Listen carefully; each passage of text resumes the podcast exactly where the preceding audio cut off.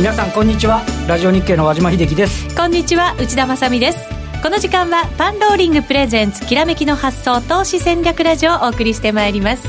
この番組はユーストリームでもお楽しみいただけます。ユーストリーム番組ホームページからご覧ください。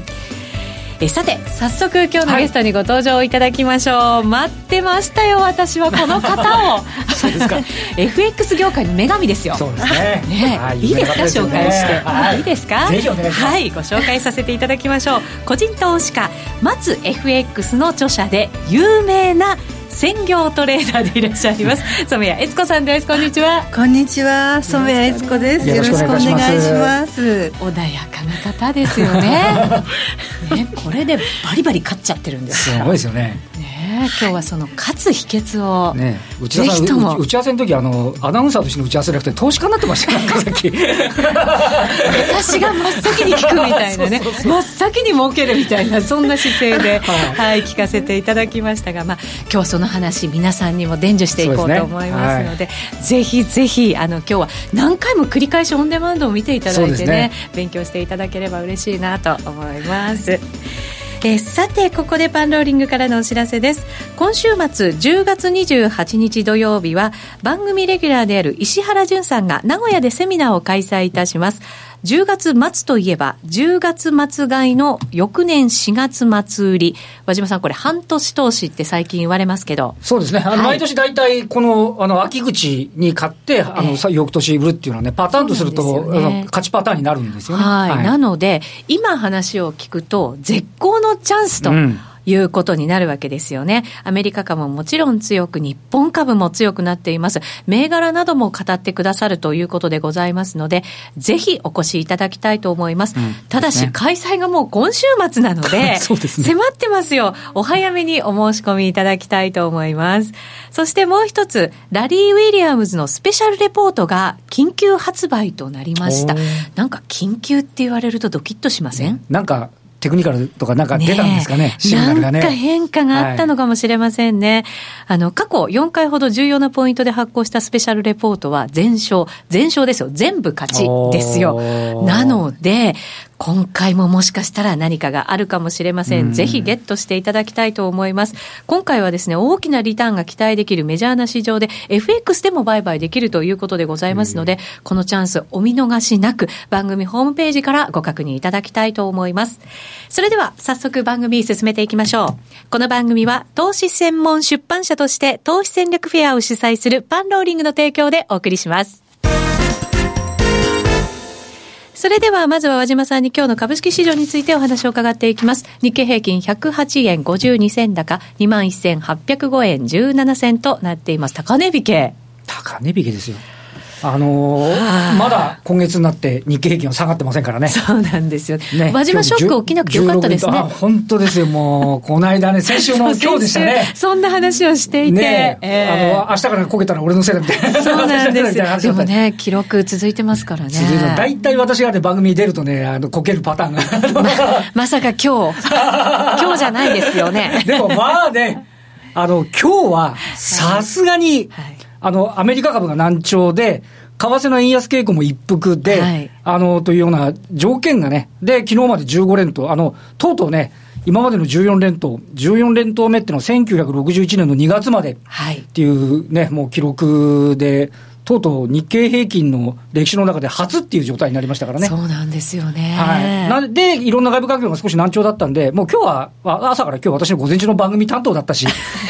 まあ仕方ないかと。ここここで切れ、切れるなし、やむをえんだろうと思って、したらなんか午前中は少し安かったですけど、私が、はい、あの、ずれやめたんで、ここから 結構踏ん張ってるっていうね、形で16連投。そうなんですよね。はい。いやどこまで行くのか見てみたい気もしますけど、はい、でももうそろそろだろうっていう投資家の方が多いのも事実は事実で、ね、これ、ね、午後になって戻しちゃうっていうのは、やっぱり、えー、やっぱり先物とかをそろそろだと思って売ってる人もいると思うんですよね。はい、で、だめで土転して終わるっていう、今日高値引けですからね、やっぱり、そうなんですよね。どうもそのような動きになってると。まあ、ただですね、はい、実は、東証株価指数トピックスって、1972年まで20連取ったんですよね。そうなんですよね。二、部指数は30連取でしょ？そうそうそうそう、はい、なので、まあ、とところ、こうなったらトピック少なくともね、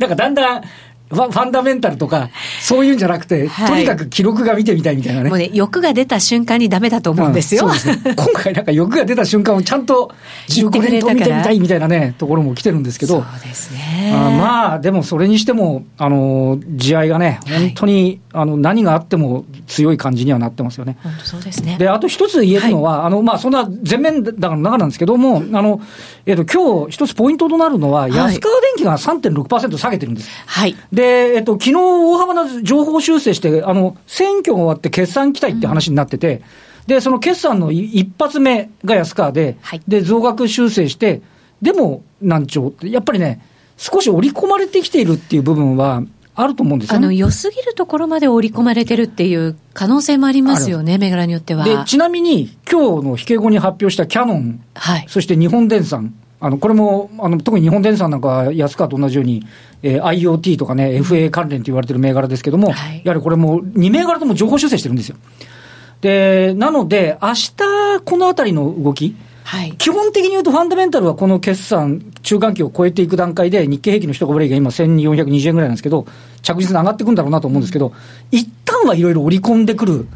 可能性はあるんじゃないかっていうことは、あの少しこう見ておいた方がいいのかもしれませんよね、うん、材料出尽くし的な売られ方があるかもしれない、はい、ここまでぐーっと来てるんで、ね、特にこうした関連銘柄ですね、はい、一旦はね、あのまあ、トレンド、中期的なトレンドはともかくしても、短期的には一旦一服がいつあってもおかしくはないのかなっていう部分は、意識しておいた方がいいと思います、ね、ただもう、一旦という言葉がね、和島さん、はい、今日何回か出ましたけど、ね、あと、一旦。一方で、今日売買代金の2位が三菱 UFJ フィナンシャルなんですけど、しっかり出遅れが、超出遅れですからね。そうそうそう。少し買われてきつつあるのかなって。循環がだからうまく効いてくるっていう、もしかしたらいい流れかもしれない。そうそうだから、こう、じゅんぐりじゅんぐりに来ているこうした銘柄群の方は、ちょっと、あの、加熱感もないんで、あの、いい方の値動きというふうには一つ捉えておきたいなというふうには思うんですけどね。はい。まあそこはまあ、いい方ですよね、はいね、いい捉え方ができる方っていうことですよね。そうですね。はい。はい。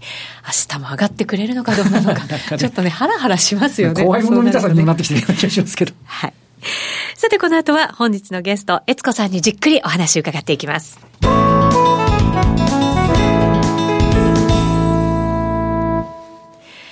それでは改めまして今日お招きしているゲスト、専業トレーダーの染谷悦子さんです。よろしくお願いいたします。よろしくお願いします。お待たせいたしました。株がね、強いもんですから、やっぱりね、ここは熱く語っておかないとね。あの、熱気がムンムンで、えー、もうすごいなと思いました。はい。FX の方はでもね、ちょっと株に比べると少し出遅れ感あったかな、なんてドル円見てると思ってたんですけど。あの、あの日経平均とかの上がり具合にどんどんついていくような感じでは最近ちょっとないので、はい、ここのとこ数日ちょっとそれがあの収まってきているような気がしますけど。ボラティティが少しなんか収まってる感じがしますよね。そうですね、普通追いついてあの追いついていこうというような動きをするんですけど、うんね、あのちょっと日経平均ついていってないなと あのなのでそれをもとにトレードするのはちょっと今控えてますけど。なるほどなるほど、もしかしてついていくんじゃないかという勝手な憶測でトレードはまだしちゃいけない、あそうですね。やっぱり伸びていっているというふうに確実に思えるの、まあ、ローソク足のあの伸び方があるんですけど、サインの確定みたいなものをですね、はい、しっかり判断しながら、ドル円をエントリーしてるんであれば、それを追いながら、あの決済まで待つというようなことをしないと、あの今、でもそういうふうにちょっと追いかけていいような動きではないので、うんはい、あまりお勧めしたくないような気もします。申し訳ないんですけど。ひらめきが、ええ、あの、昼の時に一回来ていただいて、私はすごく、あの、当時、あの、思ったのは、はい、資金管理がすごくお上手。あ、そうみたいですね。いらっしゃるっていうのが、すごく、はい、あの、心に残ってますね。そうですよね。今のね、エントリーもね、やっぱり厳しくされてるということですけど、資金管理にすごい特徴があるっていうのは、どういうところなんですか？そうですね。あの、やっぱりですね、あの、大きく口座に残したままで損をすると損が大きいのであの枚数をたくさん買ってしまいますから、はい、ですからあの月末にはちゃんと出してあの月初は少ない金額から始めるようにしています。そうするとそれもずっとの勝ち続けてるトレーダーとしても有名ですけど、それいまだに続けてらっしゃる？金額があのやっぱりまちまちですけれどもとりあえずプラスになった分は一旦出してあの口座の方は少ない金額から始めるようにしています。あの税金ですとか取られちゃうので、そう後からね、支払いがきますもんね。ドカって来た時に困るので。ゾッとしてしししてしまいますから、はい。ゾッとするってくるっていうのそれはすごいですけどね。やっぱり同じところ突っ込みますね。そうか、じゃあ、いまだにそれをやってらっしゃって、資金管理をし続けてるのが、今のじゃその利益につながっているそうですね。最初、失ってもいい金額から始めるのは、FX をする人には大事だと思ってるんです、はい、でそれから増えていくとなるとちょっと減ってもまあ最初はこの金額だったっていうふうに思えると思うんですけど全力でお金を入れちゃうと、はい、もうそれが半分失ってしまったらもう正常な精神状態ではないと思うんですね。取り戻そうとかそうです、ね、やっぱりこうなんてバランスが悪くなりますね。深みにはまるってパターンですかね、はい、泥沼っていうようにそういったことはあのもうそうなるのが分かっているのでそれを防ぎたいというのもあります悦子さんもそういう時期があったりしたんですか、ちなみに。あありますよ。あの、利益が取れたものを1日で半分とかって減ったりですとか、すごくこだわとらわれてますよね、もう取り返したいって、でもそういう時っても損ばっかりになっちゃうので、はい、もう理由を、まずもう理由を追求しようと思って、やめてトレード、それで追求しながら、自分の間違ったところを埋めていって、でトレードしない条件を増やしていって、それで今に至っているので、やっぱりですね、あの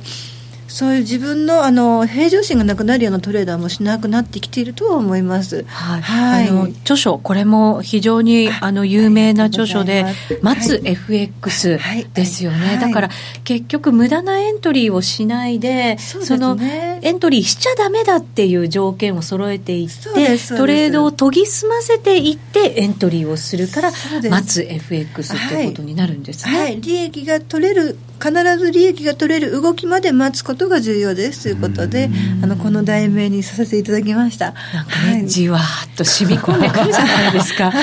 待てない私にとってはね。ねやっぱりね、こういなんとなくいっちゃうっていうねパターンがね、あありって感じありますよね、やっぱりね。そうですよね。まあ FX って少額でできるから多くの方々が、まあ、気楽に手軽に始めてみようって、ね、そうなんですよね、始められる、まあ、マーケットではあるんですけど、はい、ただ、厳しくて9割以上の方はなかなか勝てないって言われるような世界でもあるので、はい、やっぱりこう、勝てるようになるためにやらなきゃいけないことって本当にたくさんあると思うんですよね。えー、ですね。FX の世界は機関投資家の方ですとかがライバルなんです、同じレベルでトレードをしていることになるので、うん、皆さんあの何もあの調べたりされない方が多いんですけれども機関投資家の方は全部知ってるんですね。動く理由を全部知ってるわけですから。はい取れますよね、やはり利益は。でも、その方たちと同じレベルにならないと、私も含めて、普通の個人投資家の人は利益取れないと思うんです。私もそれを意識しながら、いろいろ調べるようになったもんですから、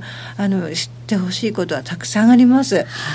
今日はそれを順序立てて、はい、教えていただこうと思います。資料もご用意くださいましたので、えっ、と、番組ホームページからユーストリームご覧いただけます。ぜひぜひご覧になりながらですね、耳も傾けていただけるといいかなと思います。はいえー、タイトルが利益を残すトレーダーになるために必要なことと。はい。はい。はい。そうですね。あの、あの皆さんはどういったトレーダーになりたいのかなとあのよくどうなんだろうなっていうふうに質問を受けたりするたびに思うんですけど、えー、あのやっぱり利益が残せたり損をしなかったりするトレーダーになりたいと思ってらっしゃると思うんですね。勝ち続けるトレーダーになりたいですね、はいはいもう多分皆さんはそういうふうに思ってると思うんですけどあのでもですねやっぱりですね動きがはっきりしないレンジ相場の時にはですねトレードしてももうあのエントリーの回数が増えるだけで大きく利益を残すことはちょっとできないんですね、うん、あのもう経験上もそうなので、レンジ相場って後からレンジだったなって思うんですけど、後からです、ね、その時は分からないんですよね、そうです。だから無理な攻め方をしちゃう。はい、あのただ分かるようにするためにテクニカルをカスタマイズしたりというのは多分必要なのかなと思うんですけど私は一応それはしてるんですね。はい、であのそうですね。あのレンジの時というのは全体的に動いてないんです。もうボラティリティみたいなテクニカルは必ずボラティリティが低かったりですとか、うん、あの、値幅がまず狭いんですね。2から3ピプスしかないですとか、そういったことでもすぐ分かりますし、あの、あと指標発表がある前ですとか、もうアメリカの指標発表がない時、その日はもうあまり動かないという昨日もそうですねあまり動いてないですので、はい、ですね、はい、ですからあのそういった目処は一応立てるんですけれどもあのですねあの簡単に利益が取れる相場というのはもう分かるよあの皆さんご存知と思うんですが、労働開始がどんどん一方通行に一方通行に行ってくれるトレンドがそうです。トレンドが発生するときなんですけど、こういう時というのは皆さん取れますし、私も取れます。みんなで。えー、みんな取れます。そうなんです。まあ、一方誰かもやるんですけどね。私。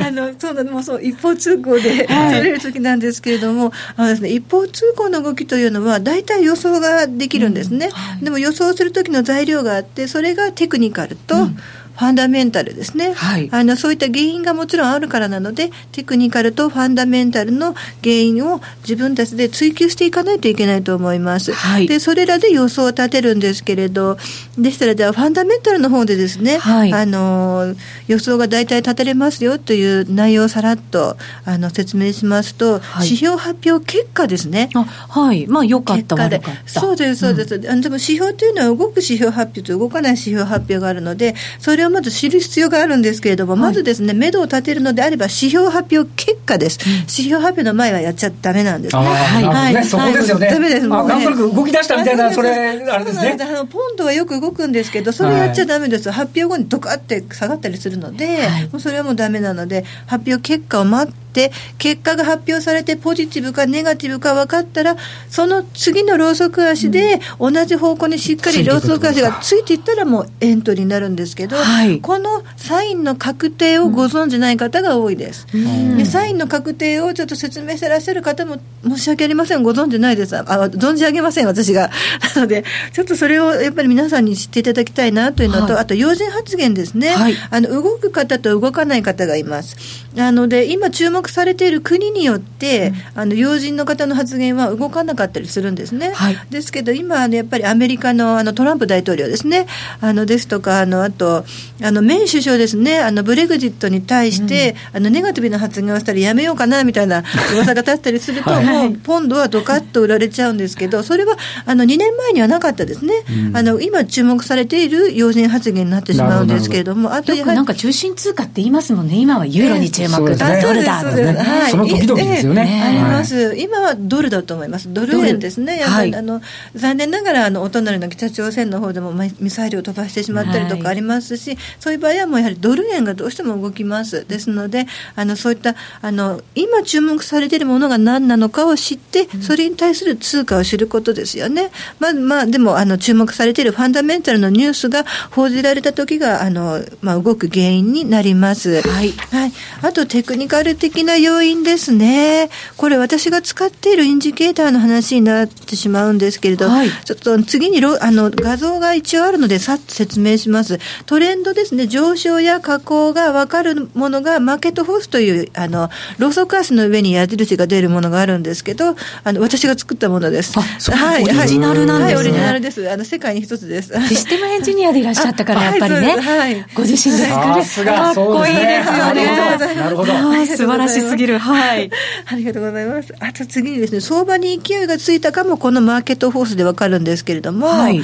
あの、勢いがついた時しか矢印が出ませんので、この、この、あの、マーケットフォースで一応それも見極められるんですが、あとですね、通貨の中でどの通貨ペアが一番強いのかですよね。はい、例えば皆さんドル円を見ていたり、ユーロ円を見ていたりという方はいますいらっしゃいますけど、オーストラリアドル円を見てる方は少なかったりするんです。はい、ですけど、ドル円は動いていないけど、オーストラリアドル円は動いてますよっていう時はあるんですね。ですので、それらを全体的に見ることができれば、エントリーのチャンスが必然必然的に増えます。それは、それ勢いがあるものを選んでいくっていうことになるんですか？そうです。勢いがある通貨を選びます。あの、ドル円とユーロ円だけ見ていたら、もちろんオーストラリアドル円は分かりませんけど、でも、どの通貨が一応、一番売り買いされてますというのは分かるのが MW コレレーションという、はい、あの私がまた作ったものなんです ここれも世界中に1個しかありません。すごい。インスタグラムに載せていたら、ちょっと外人さんから問い合わせが多いんですけど。ああ、そうなんですか。英語は読めませんので、無視しちゃった。可愛らしい。すみませんっていう感じ。あ、そうです。あの、あ、あとですね、あの、あ今の説明になりますけど、はい、ドル円が動いていないときに、オーストラリアドル円が動いているときがあったりするんですけれども、動く通貨はですね日々変わるんですね、指標発表がどこの国であるかですとか、そういったことでも変わりますので、たくさんの通貨を観察する方が、エントリーのチャンスが増えます。なので、通貨の強弱でたあのメジャー通貨の8通貨ですね、はい、8通貨だけでも見てもらえれば、8× のあの、えっと、通貨ペアでしたら26通貨ペアぐらいは見れるんですね。その中でチャンスがあるので、あの、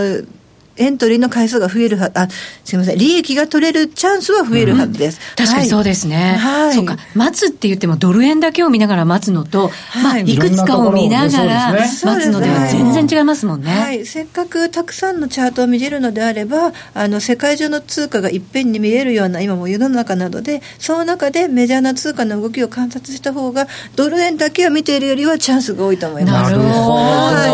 はい、アグレッシブなんじゃないですか、エスコさん。ね、そうですね。そうでしたよ。はい。なるほど。それでじゃあ選んで、えその時に、まあチャンス、エントリーのチャンスがあるもの。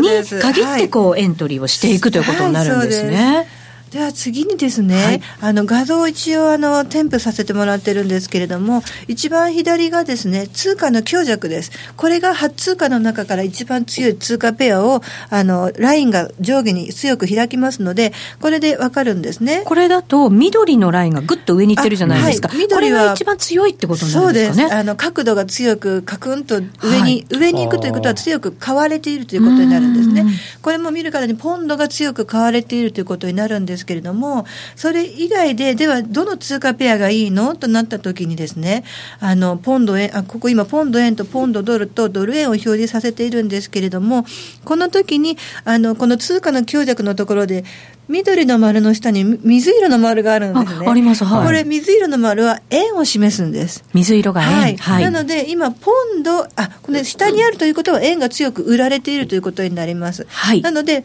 ポンドが強く買われて円が強く売られているので、ポンド円が強く上昇しているというふうに、なるほど。これは慣れるとですね、パッと見ただけですぐ分かるようになるんですね。あの、一番強いのと一番弱いので、組み合わせていくから、効率がいいわけですよね。一番強く動いている通貨が一目で分かるように作りました。昔、私、あの、朝起きて、全部の通貨ペアを見て、一番に並べたんですよ。ドル円、ドル円だったら、ドルが強くて、円が弱くて、で、次他の通貨見て、こう並べていって、その最弱と最強をやってたんですけど、それが一目瞭然で、何十分もかけてやってたのに。私もやっぱり内田さんの方針を取りますね。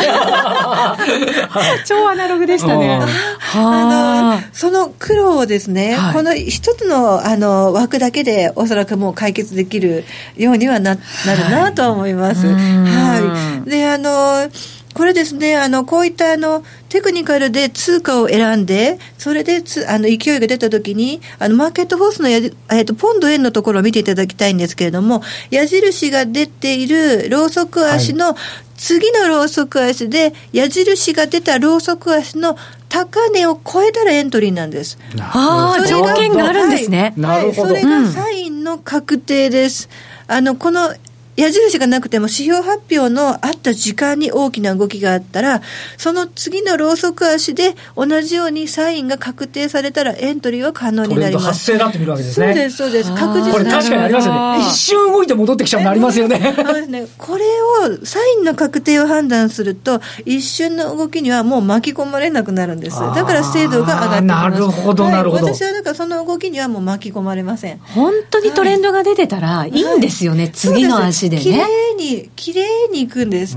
綺麗な動きになるんです。この綺麗な動きの時だけトレードするようになるためには、サインの確定は必ず確認が必要です。なるほど。より確実に、より確実にしていくっていうことです。これ、今、悦子さん15分足で映してくれてるじゃないですか。15分足がいいんですかね、やっぱり。えっとですね、私ずっと何年もチャートを見ていて、30分足が1日のうちで軸ではないかなと思っているんです。はい。なあの、RCI というまたテクニカルがあって、はい、その一番長期のラインが綺麗な形になるのが30分足なんですね。ということは、この規則性があるんだ、30分足には規則性があると思ったら、それのよりもちょっと早い15分足の方がいいのではないかな、というふうに思って、ね、はい、そうなんです。それで。1分足とか2分足じゃないから、ちゃんと15分足確認したとかついてきますよね。そうそうなんですよね。ねあの、1分足とか5分足も素晴らしい手法だと思うんですけど、私はちょっとそれちっちゃすぎて怖いですね。で、通貨が出ちゃった話です。雑音出ちゃった話ですね。はい、あの、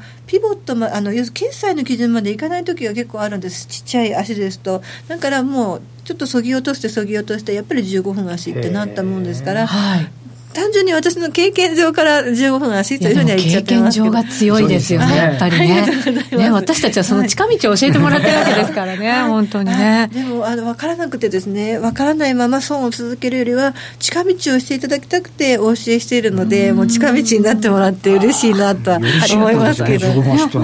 ですよね。15分か15分と、じゃあ30分を軸に考えながら15分で見ていくっていう。そうです、そうです。はい。はい。あとですね、あの、このチャートだけを見るのではなくて、為替相場に影響を与えている動きがあるんですね。はい、先ほどのあの日経225ですとか、うん、あと長期金利ですね、米国10年債債券利回りですね、最近は本当にこれがきれいに動き出したら、この動きを追ってドル円が動きます。面白いぐらいにきれいに追いかけていってます。はい。もうぜひですね、その長期金利を見ながらドル円を見て、ちょっとですね、観察してほしいんです。そうすれば、合点がいくというか、納得してくれるなというふうに思います。それだけ注目度が高いってことですよね。長期金利今は高いですね。あの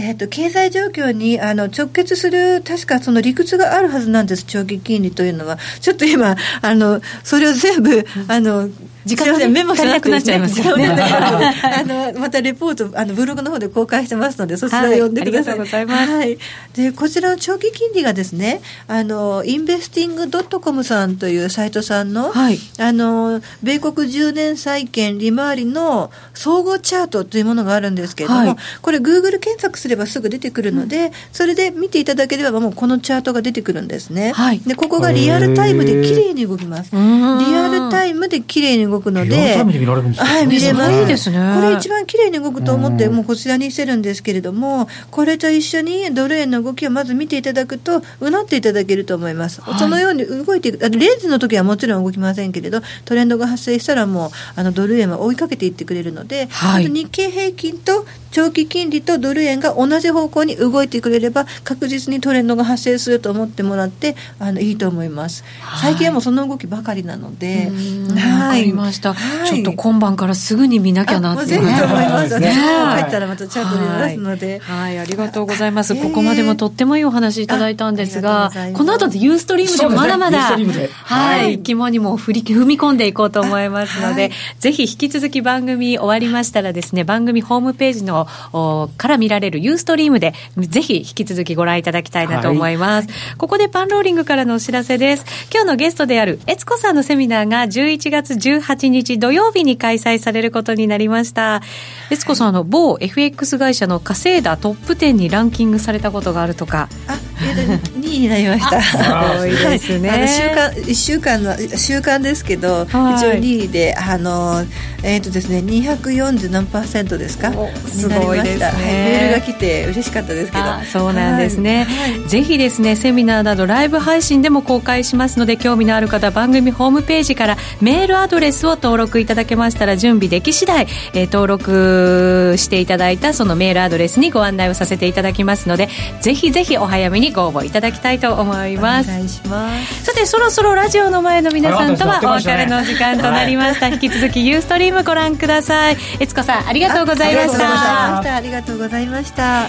この番組は投資専門出版社として投資戦略フェアを主催するパンローリングの提供でお送りしました